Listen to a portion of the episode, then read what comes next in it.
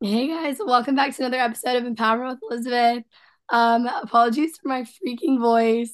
So embarrassing. I sound like a little boy. But I am here with my sweet friend Ciara today, and she is going to talk to us about starting her own nonprofit and her social impact initiative and all of the nonprofit work that she does. So Ciara, tell us a little bit about yourself. Hey, I'm so excited to be here. My name is Ciara Callicott. I compete in the Miss Arkansas organization. It's going to be my fourth year competing, which is absolutely wild. And then I competed for 2 years in teens. So I've been around for a while. And I am a law student at the University of Arkansas School of Law. I want to get into poverty reduction work in the legal field, so hopefully working to help survivors of domestic abuse and human trafficking obtain economic justice is kind of the realm I'm looking into after I graduate in 2 years. And I just moved to Fayetteville, which is where the law school is, and it's been really cool. It's really cold, as I'm learning. I went to Tuscaloosa, Alabama for undergrad, and so it was really warm, and I'm literally just now adjusting to the coolness of Fayetteville. I love it. I love it. Yes. Okay, so Ciara, talk about what first got you interested in pageantry. Absolutely. So my mom actually competed in pageantry, which is awesome. So she completely paid for her undergraduate and her master's degree. She got an undergraduate in dance education and a master's in education. And she went to OCU. So she competed in Oklahoma and in Arkansas because it's her home state. And I remember her just wanting to pursue this dream, and especially going into a creative field, there's not a lot of scholarship opportunities. And so she came across the Miss America organization. And ever since I was a kid, I just knew that story of that's how she paid for school. So when it was time for me to come around to start competing, I had already been involved in the organization for forever, watching it every year. I had known a lot of the amazing young women who had done it just because my mom never stopped volunteering and being connected there. So when it was time for me to start looking at colleges, I really wanted to go out of state, and that's very, very expensive. And so I knew, I was like, this is kind of my main way that I'm going to be able to pay for it, especially I think we almost kind of graduated the same couple of years at that realm. That was one of the most competitive range of years in terms of ACT scores and scholarships that College Board has ever seen. I don't know if you knew that, but it's 2019, the year I graduated, was deemed the toughest year of college admissions. So I knew that I was gonna have to really work to be able to provide, and that's exactly what happened. I competed in Miss Arkansas's Outstanding Teen, and then I was able to pay for all 4 years of my undergraduate degree at Alabama, and then ever since then I've been working to pay for my law degree, which has been really awesome. So still working on that. I love it. And I don't think we've ever talked about this, but your sweet mom was at Miss Texas this summer. And she was so sweet. She came out to me and she was like, I think you know my daughter. And I was like, who are you? Who is your daughter? Potentially, I don't know. But and then she says it and you're like, you're her clone. We're literally clones. No, literally, I was like, this makes perfect sense. Of course. And then after I made top 10, we were backstage. She was like, I'm so proud of you. Can I take a picture with you? I was like, of course. She was live texting me. I was like, I knew a couple girls at Texas, but I was like, the main person I know is Liz. I was like, Liz is top priority. If she makes top 10, text me immediately, because the stream was lagging. So I was a little behind, and my mom was like, Liz is in top 10. And I was like, it was so cool. So sweet. Yeah, she made my night. She's precious. I love her. Okay, so what made you want to turn your CSI, Unite to Fight Poverty, into a nonprofit? Talk about Unite to Fight Poverty, how that kind of originated, and then also talk about the idea that you had to make it a nonprofit. I'm so excited you asked me this question, because I feel like I never really talk about this at all. When I was in teen, I feel like I always kind of circled around poverty reduction, but in teen, my platform actually had to deal with libraries. It was about the other services that libraries provide other than just books. Cool. So a lot of it had to do with their poverty reduction elements that they provide, free meals and transportation. The Central Arkansas Library System is a really, really big deal in Arkansas, and they do a lot with their Be Mighty Little Rock programming. And so that was mainly what I did as a teen. So I was always kind of interested in it. I just didn't really go in depth. So when I started in Miss, it was right after the pandemic. And so obviously everyone was going through like a really tough time. And all I had done over quarantine was advocate for developing countries to get the COVID vaccine, and that took a lot of like political advocacy. So I was like looking at combining all these different elements of what I had been doing over my life and just kind of like putting it essentially into like a life's work type of situation. And so I knew that I wanted to work in poverty reduction. So I started Unite to Fight Poverty as my, just as my CSI for a while, for like 2 years. It was just my CSI. But my first year, it was literally just me working on it. And Unite to Fight Poverty, for those who don't know, Liz is our director of advocacy. So I like intro that to begin with. Like that's how we know each other. I'm one of her directors for her CSI. That was a missed opportunity to continue. Liz is a queen director of a nonprofit, so we're living. Anyway. It was literally just me, and our mission statement is that we empower poverty reduction efforts by promoting the power of advocacy. So that is very complicated, but it's actually quite simple. So we essentially just do a lot of advocacy work for existing resources for impoverished individuals, and then continue to work to create and provide new resources for them as well. And we do that a ton of different ways, which I won't get into, but mainly at the time it was just me literally being in my bedroom spam emailing members of Congress. They were sick of me. They were so sick of me. They wanted me to shut up, but I never did, so jokes on them. And then I started talking to people from my high school and my community about like what I was doing when I would see them at like out at lunch or things like that. And I got Lily, who came on with me and really kind of expand more than there. Lily is our creative director, and she really just made Unite to Fight Poverty a brand and something that everyone felt they could attach to. And so we started to expand past Arkansas, and eventually like at the last year of the second year of Unite to Fight Poverty, we were working in 8 states. And so I think when it started to like become something that was interstate, like international, I was like, okay, this needs to be a business or an organization or something to operate better. It was partly a logistical decision because I thought that we needed to have some sort of like glue holding us all together rather than just having like an advocacy initiative. And then the second part of that was there was a lot of things that we wanted to do in terms of fundraising, and we had all these projects that we wanted to do, like the advocacy arsenals, which are what we're working on right now, which is we developed a booklet. I'm so sorry, my granddad just sneezed like it was his absolute job if you heard that downstairs. So sorry to the listeners, Poppy had to sneeze. But the advocacy arsenal are booklets that we provide to young children to teach them how to advocate for themselves and for others. And so we developed that, and we were like, we want to be able to provide these to people for free, but we need money to do that. So having that fundraising arm of Unite to Fight Poverty has been really, really cool. And that's something we couldn't have done without the nonprofit 501(c)(3) designation. So that was kind of the marker behind my decision. But then also I feel like it gives most of our, this is something I don't think I've touched on, but 90% of the people involved in Unite to Fight Poverty are my age or younger, and I'm 22. So it gives a lot of young people experience working in the nonprofit sector. So that way, like, not only are we helping the community, but I'm helping the people that are working with me be able to have that experience on their resumes, be able to have that career networking opportunity in those areas. I love that. I love that. Yeah. I mean, I feel like even though I worked with Unite to Fight Poverty probably like a year and a half now, I don't feel like I've like heard you talk about like the ins and outs of like why you chose to do the 501(c)(3) status, even though like I've been helping you with that for now.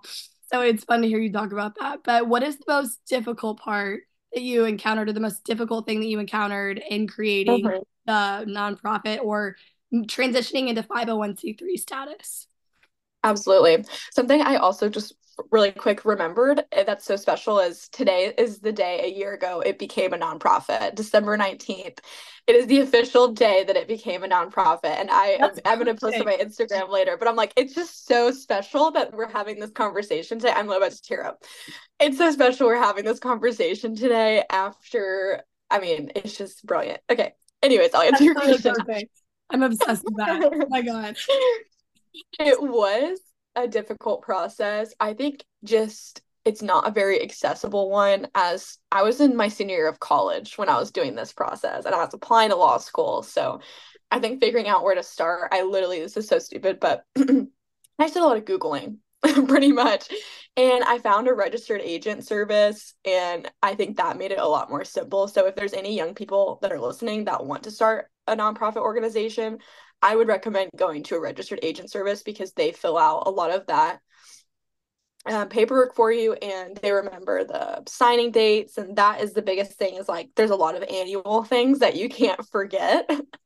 But honestly, also, I think the most difficult part for me was that we didn't have a physical office space.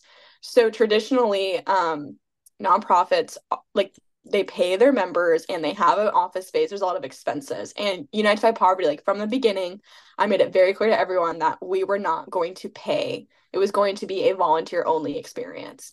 And I feel strongly about that decision, mainly because of, like, the way that we operate, the amount of time that we're able to put in, mostly is all students. So, and I don't think having a physical office space was necessary, given that we're all in, like, 8 different states. So I feel strongly about that decision, but in terms of, like, creating a nonprofit, protecting your anonymity is a lot easier if you have an office space. So another piece of advice is for everyone to get who's starting to get a P.O. box. Sometimes some states don't let you have your P.O. box as your principal place of business, like, for the paperwork, but I would try as much as you can to not put your personal home address on there. So that is my main struggle with creating it, is like that we don't have this office space and we don't have really that much anonymity besides a P.O. box. Yeah, that's interesting. Those are things I would have never thought would have been like played into a part of it. Okay, I want to know what your favorite part of UTFP is. You're trying to cause a war here. So Unite to Fight Poverty works in, like, 4 different areas, and Liz is at the top of the advocacy area. So I feel like she's trying to get me to pick a favorite, and the other 3 are going to be upset with me. Unite to Fight Poverty works in public policy, advocacy, creative media, and wait, why am I blanking on the 3rd one? Or 4th one, excuse me. Advocacy. Public policy, creative media. Oh, and now we have grants fundraising. Yes. Yeah. Yeah, we just added that. We just added that. That's why I'm like, what is going on? So we do grants fundraising. Honestly, though, and this isn't just because you're here, I would say it's a tie between, like, public policy and advocacy for me, because a lot of the times it's very, like, interwoven. Probably my favorite experience that we've had has been the advocacy arsenals, getting to develop that. That was our first project as a whole team. And we sat on Zoom for hours combing over our Canva template and really just fine tuning it. And everyone got to make a page. And so they really felt like it was, like, theirs. It was our first tangible piece of work that we had ever put out. And so that was incredibly special. And the way that we use it is, like, me or Liz or whoever else is in the organization that wants to take them when they go see students. Usually it's like, we have a couple pageant girls in the organization. So usually it's like, if you're involved in pageantry, you do school appearances, you take them with you. Like, I'm stopping by a Christmas party on Wednesday, and I'm just going to take some that I have with me over there. And the kids love it. Like, I had something similar when I was a kid, not exactly to this, but something similar that basically forced me to sit there and think about myself in a way that I had never thought about it. And I still have it in my diary from that age. I still have that booklet. And so that is probably my favorite thing, is, like, we are tangibly impacting young people's lives. But then also, I think what makes Unite to Fight Poverty very special is our political advocacy, which of course is limited because we are a 501(c)(3). That was something that I think I didn't touch on the difficult part. Was a big part of my decision was, like, we were going to have to give up a significant amount of our political advocacy when we became a 501(c)(3), because it's limited by, like, percentage amount. So based on the state, it's how much you can use your funds or your time to do political advocacy is limited to a certain percentage of what you do. So I knew we were going to have to decrease how much political advocacy we were doing. And that was something that I had to, like, sit and grapple with for a while. But I think the way that we go about it now is perhaps better, because we're more focused and targeted. We know we only have a certain amount of time, a certain amount of things we're allowed to do. So we really focus in on things that not only we feel are important, but are also feasible. So something we're doing right now that's like our main focus politically, which I'm very excited about, is we're working on getting the tampon tax, I guess the best word is repealed. I'll explain more in a second, in Arkansas. And we have a member that is basically spearheading this movement because she's the director of a different organization called Arkansas Period Poverty Project, Miss Shani Jackson, and we love her so much. So, so, so proud of her. But it's been so great that she's working on Unite to Fight Poverty as well, so we get to combine those efforts and help each other out. But essentially in Arkansas, I'll make this really brief, period products are taxed as a luxury good and not a necessity. So legislators can designate what they think is a necessity by allowing it to be taxed or not. And so period products are taxed in Arkansas and beer kegs are not taxed in Arkansas. They're deemed a necessity and not a luxury good, which is so crazy to me. But that is the reality that we're dealing with. There's tons of these funny little, and you can see it on their Instagram, they always have this list of like funny things that are necessities and period products are not. So the organization that Shani is working with is proposing a ballot initiative for November 2024 for residents of Arkansas who can vote to be able to vote on if the tampon tax should be repealed by saying like, I don't think that period products should be taxed as a luxury. Boom. Yeah. Which is very cool. Yeah, I love that. Yeah, I've never heard that beer keg fact. That's ridiculous. And it's crazy commentary on our society, but we won't get into exactly. Okay, final question: if you could give one piece of advice to a title holder wanting to expand on their CSI, whether that be in the nonprofit sector or in a different way, what would your piece of advice be? The best thing that I think that I did and continue to do that makes Unite to Fight Poverty successful is allowing yourself time to dream big. You're sitting there and you're thinking, okay, what in my wildest dreams could I make happen? So for me, there's a bill, and you know this, I've been trying to get this bill passed forever. It is the Hunger-Free Campus bill. If any legislators are listening, please reach out to me because I want this bill passed so badly. I've been trying to get this bill passed forever. So in my perfect world, I'm dreaming big. When I first decided that I wanted to make it a nonprofit, I literally sat down and said to myself, like, visualize what it looks like as a nonprofit. So using that, like putting yourself in the position of someone who's already has an expanded CSI in whatever way that they are doing, if they're making it a nonprofit or if they want to deliver their children's book to all counties in their state, something like that. I think the best way to go about it is to pretend that you've already done it and be like, how did I get here? Like putting yourself in your future self's shoes and visualizing what that is like. So to be really specific, for me, something I did at the beginning of last year, because that was this is our first year as a nonprofit. So this was our first full year. The beginning of last year, I thought to myself, like, what does each month look like? And that's something that we have done through Unite to Fight Poverty is we focused on one thing a month. And so I think I would say dream big and be targeted and specific about what you want to do and make sure everything connects for a reason. I think a lot of the times when we're doing stuff for our CSIs, we're just thinking, okay, this is going to look good on social media, or this is going to look good as a bullet point on my community service fact sheet or whatever it's called now. And I think we can get caught up in that. And then we burn ourselves out going to everything and doing everything. And I think it is important to be out in your community and it's important to volunteer. But when you have big projects, you need to make sure that it's something that's meaningful to you and that you've put a lot of time and effort into to really make the biggest impact you can with the small amount of time that we're given. I love that. Yeah, that answer reminds me of that quote that's like, if your dreams don't scare you a little bit, then you're not dreaming big enough. I think that's exactly. So yeah, I mean, like, that's like what I've lived by for like the last half of this year. So I love that. Thank you so much, Ciara, for coming on and chatting with me about UTFP and all the amazing things you're doing, Miss Arkansas and law school and life in general. Yeah, I feel like I learned so much about starting a 501(c)(3), and I don't think I could do it, so I'm just impressed. Oh, I think you could. You absolutely could, Liz. I don't know. It sounds hard. No, you got it. You can do it. Thank you so much for coming on, and I will see you guys next time. Bye, y'all.